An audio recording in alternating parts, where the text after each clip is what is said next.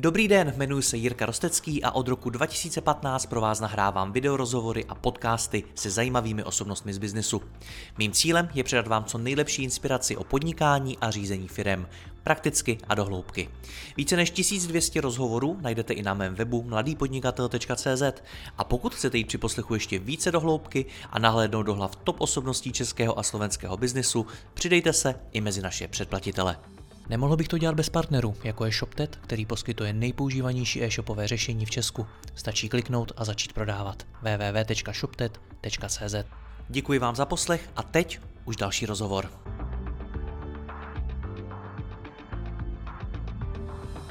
Jak se dá v dnešní době podnikat v módě a jak budovat biznis jako krejčí? O tom si budu povídat s Matějem Rázgou, zakladatelem a spolumajitelem soukromého krejčovského ateliéru The Owners, který je na trhu necelé tři roky a působí v Praze, Bratislavě a Curychu. Matěj, já vás vítám, dobrý den. Dobrý den. Já jsem měl možnost nahlídnout do vašeho oboru a podívat se, jak to tam asi tak funguje a jak, je, jak se tam věci mají a překvapila mě jedna věc, a toto, kolik lidí dneska existuje a je schopno ušít košile, saka, kalhoty a tak, prostě to, co vy, za drobný. Mají kolikrát ty lidi, když jsem se nad tím zamýšlel, tak mají stovku, maximálně dvě třeba za hodinu. I takový lidé se dají sehnat. Do toho samozřejmě spousta obchodů, kde sice ne na míru, ale tu košili nebo ty kalhoty si taky můžu koupit. Jak se v tomhle podniká? Na jednu stranu je to podnikání jako jakýkoliv jiný. To znamená, a všude je vždycky spousta lidí, kteří dělají spoustu stejných věcí. Je spousta restaurací, v Praze jich je několik tisíc, spousta hotelů, spousta firm, co prodává auta.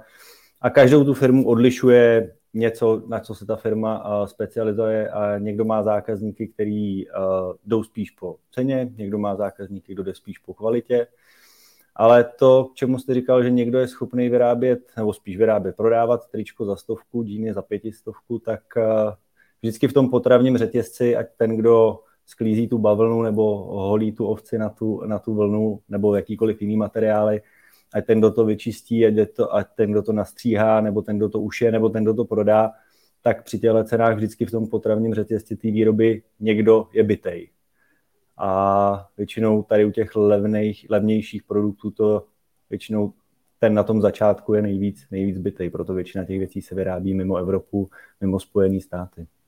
A co určuje to, kdo bytej tedy bude a kdo nebude? To je o nějakém opravdu jako vědomým rozhodnutí, nebo je to o něčem jiném? Bych řekl spíš, že je globalizace, kdo o tom, o, tom, o tom rozhoduje. A jsou prostě ohromný, ohromný, ohromně velké fabriky v Bangladeži, v Indii. Pamatuju, že jsme řešili jednou zakázku pro celoevropskou síť hotelů. Ptali se nás, jestli jsme schopni to vyrobit. Jednali jsme s velvyslancem tenkrát v jeho východní Asii, v jedné z těch zemí a on říkal zajímavou jako historku, že když měl zakázku pro 3000, 4000 uniform pro dobrovolní hasiče, tak tam jeli řešit tu zakázku a v té fabrice jim řekli samozřejmě, že to stihnou a že jsou schopni to udělat za den, ty 4 tisíce uniform. Myslel, ne, to já chci udělat jako za rok. Jako poslali vedle do garáže, kde, to jako, a, kde mu to udělal nějaký strejda. To znamená, ty fabriky chrlej ohromný, ohromný množství oblečení. Co tohleto, o čem se bavíme, znamená pro váš biznis?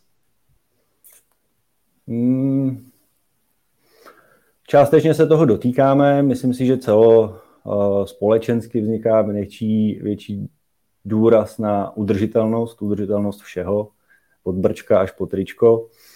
A nám to, nám to říká to, že uh, myslím, že ten trh, jak tak, jak ho známe, a on se v podstatě několik desítek let nezměnil, akorát nabobtnal s uh, rostoucí uh, populací a rostoucí kupní sílou celého světa, tak si myslím, že ho čeká nějaká změna. Nevyhnutelně ho čeká nějaká změna Dneska končí 92 milionů tun oblečení každoročně na skládkách a, a přitom k výrobě třeba jednoho trička je potřeba 2000 litrů vody, k džínám 9000 litrů vody a prostě není dlouhodobě ten eh, biznis tak, jak je nastavený celosvětově udržitelný.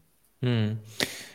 Opět, když to takhle popisujete všechno, proč před těmi necelými třemi roky dávalo smysl přijít a otevřít nový kryčovský ateliér?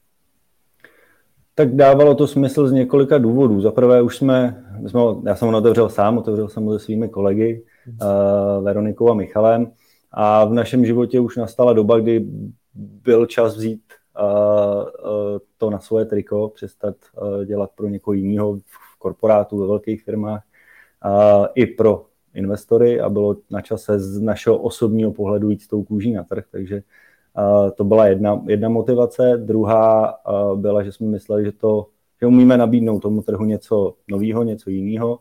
A bavilo nás uh, ta vize, kterou, s kterou jsme do toho šli a proto jsme do toho šli.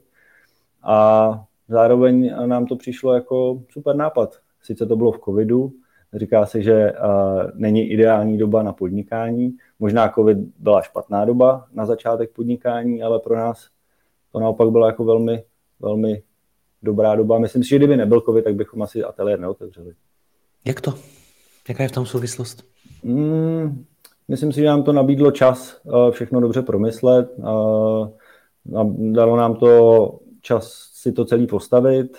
My vlastně všechno, co jsme udělali, tak, nebo co děláme, tak si děláme sami takže nám to dalo čas postavit si web, eh, postavit ateliér, vymalovat to tady, a nadizajnovat si tak, jak to potřebujeme a postupně vlastně rozvíjet, rozvíjet tu firmu, což i pro naše zákazníky bylo fajn, že vlastně rostly s náma, rostlo, jak rostl ten ateliér a mohli vidět ten příběh, který zatím stojí, což hmm. myslím, že eh, na tom našem příběhu, nebo ten náš příběh hodně stojí eh, na té autenticitě toho, že prostě fakt se zákazníkama, nebereme, nevnímáme jako zákazníky, vnímáme spíš jako naše známí kamarády a spolupracovníky, protože bez nich bychom nebyli.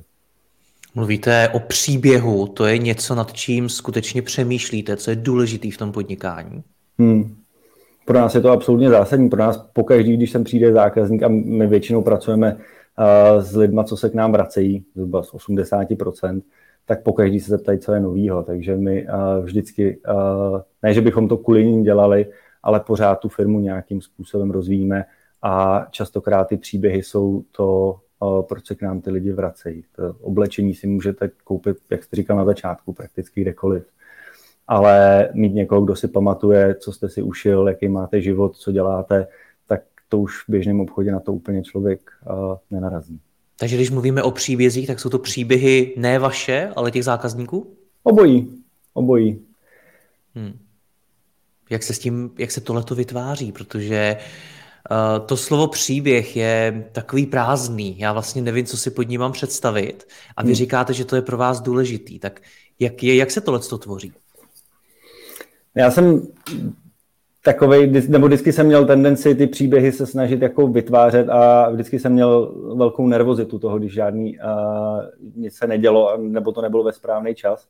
Michal mi vždycky říkal, buď v pohodě, ono to přijde, až to bude moc přijít. Tak třeba jeden ten příběh je takový, že nám loni v listopadu napsal jeden z největších kritiků pánské módy na světě, Hugo Jacomet, francouz, který objíždí celosvětově kričovský ateliéry a dává jim hodnocení. Dá se to představit jako Gordon Ramsay v restauracích. A on píše knížky, napsal knížku Parisian Gentleman, Italian Gentleman, strávil tři roky v Itálii, kde prostě trávil čas v každém krejčovství, co tam našel a pak napsal o 30, 50 těch nejlepších knížků.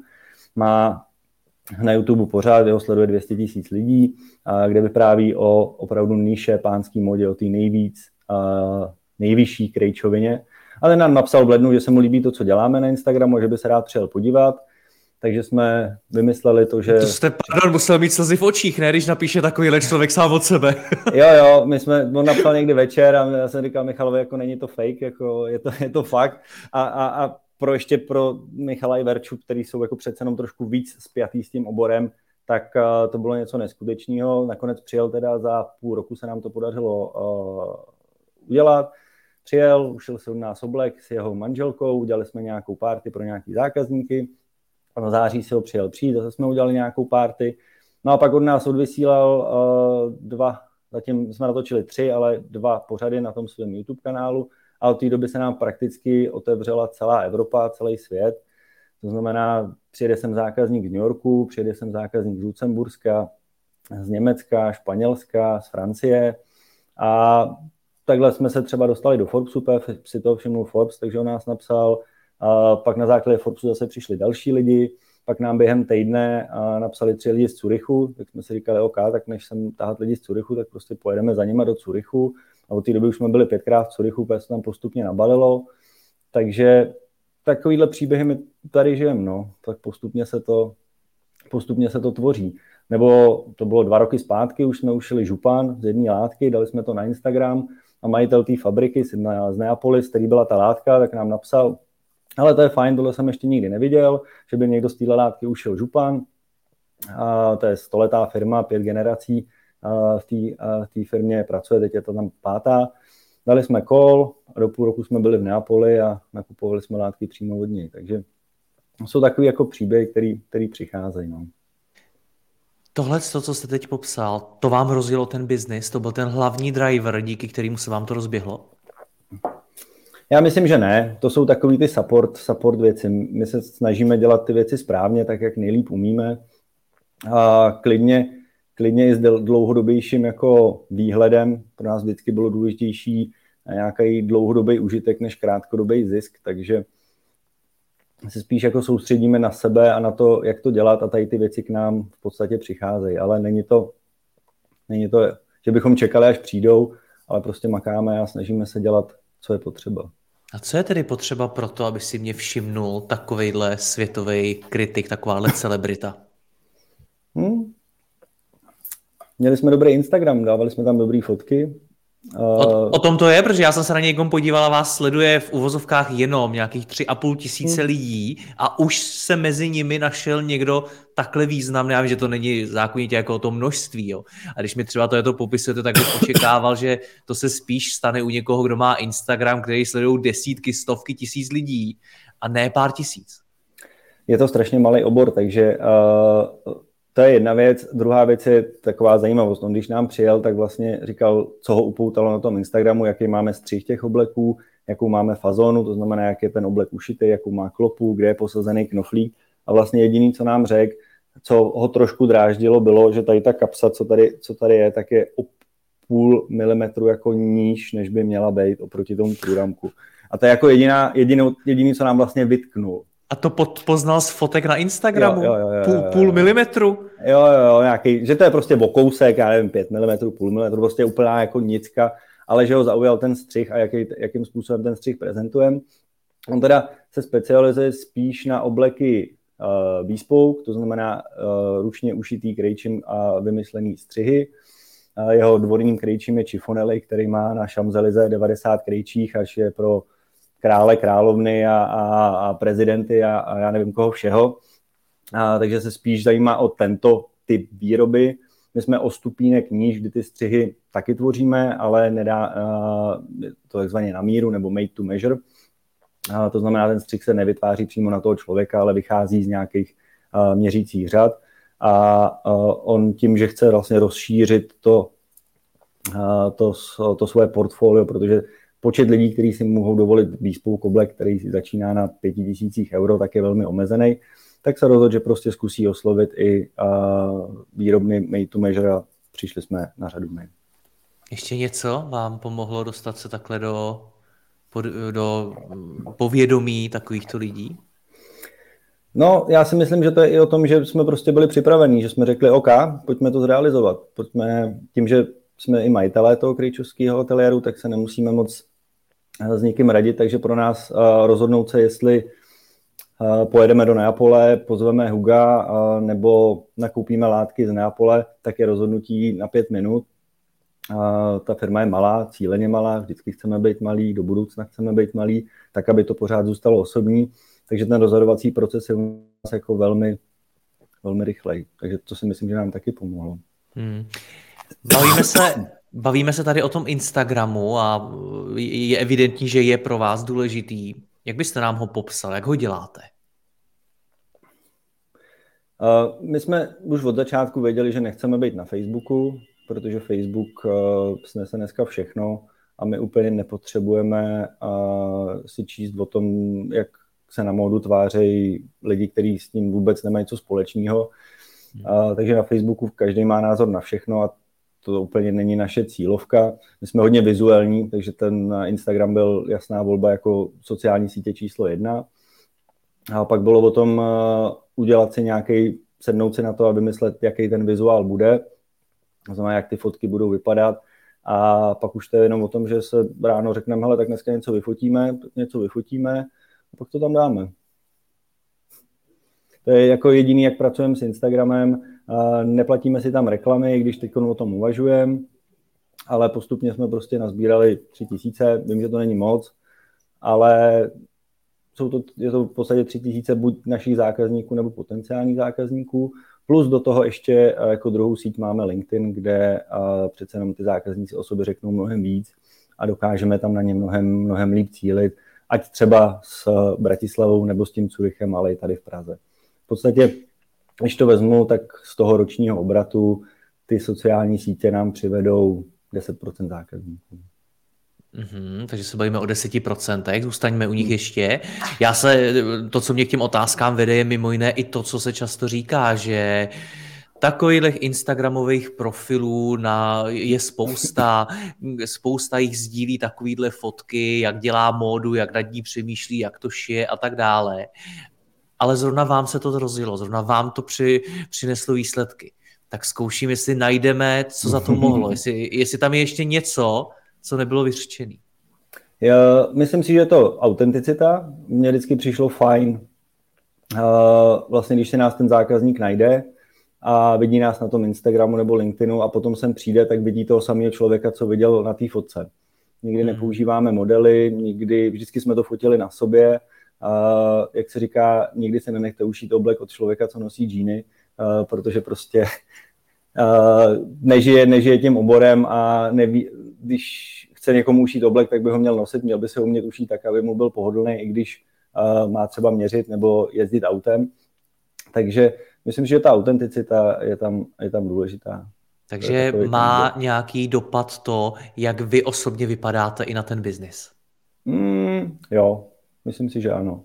Že se s tím lidi dokážou stotožnit. Uh, my jsme dlouho přemýšleli třeba nad tím, já nevím, máme oba dva s Michalem, když se bavíme o té pánské části, tak máme každý 30 obleků našitých. Máme už jako i věci, co se normálně nenosí. Já mám fialový smoking, červený sako, a různý jako, neříkám bláznoviny, ale ne úplně normální věci. Přemýšleli jsme nad tím, jestli když budeme tady ty věci ukazovat, jestli to neodradí ty klasický uh, kancelářský obleky, šedá, modrá, uh, možná proužek, lehká kostka. Ale není tomu tak. To, že, to, že šijeme jako výraznější věci nebo umíme ušít výraznější věci, tak neodrazuje lidi, kteří si chtějí ušít něco, co uh, není třeba tak výrazný. A není to otravný pro vás, protože já třeba mám momenty, kdy rád dojdu do krámu v něčem jenom v nějakým triku nebo v něčem takovým a nechtěl by se mi tam být v něčem hezkým. Uh, jako omezující v tom, že šijeme modrý obleky, nebo omezující Ne, tom, že, že... že vy musíte vypadat dobře, protože když vás třeba zítra potkám někde, někde uh, na chodníku a vy na sobě budete mít, nevím, tepláky nebo prostě něco takového, tak si řeknu, počkej, není to jenom nějaká póza? No, to se nestane, no. My vlastně nešijeme jenom obleky, my vždycky jsme jako přemýšleli nad tím, že oblíkáme ty chlapy od pondělí do pátku, to znamená, když chodí do práce, pak mají v pátek odpoledne jednání, kde dohadují nějaký díl a druhý den jdou v tričku Gambrinus a nic proti Gambrinusu a, a prostě kapsáčích a koupit nákup a potkají tam toho člověka z toho jednání a najednou uh, přesně to působí tak, jak říkáte. Takže my dneska jsme uh, schopní ty naše zákazníky oblíct i, i na ty víkendy. Na hmm. udělat jim, udělat jim šortky, polotričko, bundu, bombara, uh, džínovku, džíny, v podstatě komu, komu nesedí klasická konfekce v tom obleku, tak má potom relativně problém i uh, v té volnočasové módě. A to, že vy jim jdete tím vzorem osobně, tak je něco, co je pro vás přirozený, že prostě tak chodíte v oblíkaný normálně a chodil byste, kdybyste tu práci nedělal? Nebo je to fakt nějaký pravidlo, který jste si dali a museli jste se to naučit? Ne, takovýhle, takovýhle pravidla tady nemáme. Spíš on člověk tím No člověk se neoblíká jenom pro sebe. Člověk se oblíká i pro o, tu příležitost a pro lidi okolo sebe. A nevím, jestli jste měl možnost být někdy v poslední době v Národním divadle, a, nebo v divadle jako takovým, ale v momentě, kdy tam přijdou všichni jako dobře oblečení, to znamená aspoň v obleku, když se bavíme o opeře, nebo baletu, tak třeba ve smokingu, tak z toho máte úplně jiný zážitek, než když tam jsou turisti ve svetru, v džínech a v tričku. To samý platí do restaurace. Spousta lidí se mimochodem po covidu začala mnohem víc oblíkat i ve volném čas, protože se právě chtěli zbavit těch tepláků. A ono upřímně do dneška nikdo nevymyslel nic, co lichotí víc mužský postavě než, než oblek. Jak se vám to daří vysvětlovat tohleto, protože taky jsem se mnohokrát setkal s tím názorem, že Češi se oblíkají v porovnání se světem hůř a možná, že stále hůř, že se to hmm. zhoršuje. Nevím, jestli je to pravda nebo není, nebo jestli to řešíte tak ono by se na to dalo koukat dvěma způsoby. Děkuji, že posloucháte tento rozhovor. Jeho zbytek je určený exkluzivně pro naše předplatitele, kteří si mohou poslechnout i celou řadu dalších top osobností českého a slovenského biznesu. V poslechu můžete pokračovat během chvíle na mladýpodnikatel.cz lomeno předplatné. Zakoupením předplatného navíc podpoříte i moji práci a budu tak moci tvořit další rozhovory a inspiraci pro vaše podnikání a vaši kariéru. Děkuji vám, Jirka Rostecký.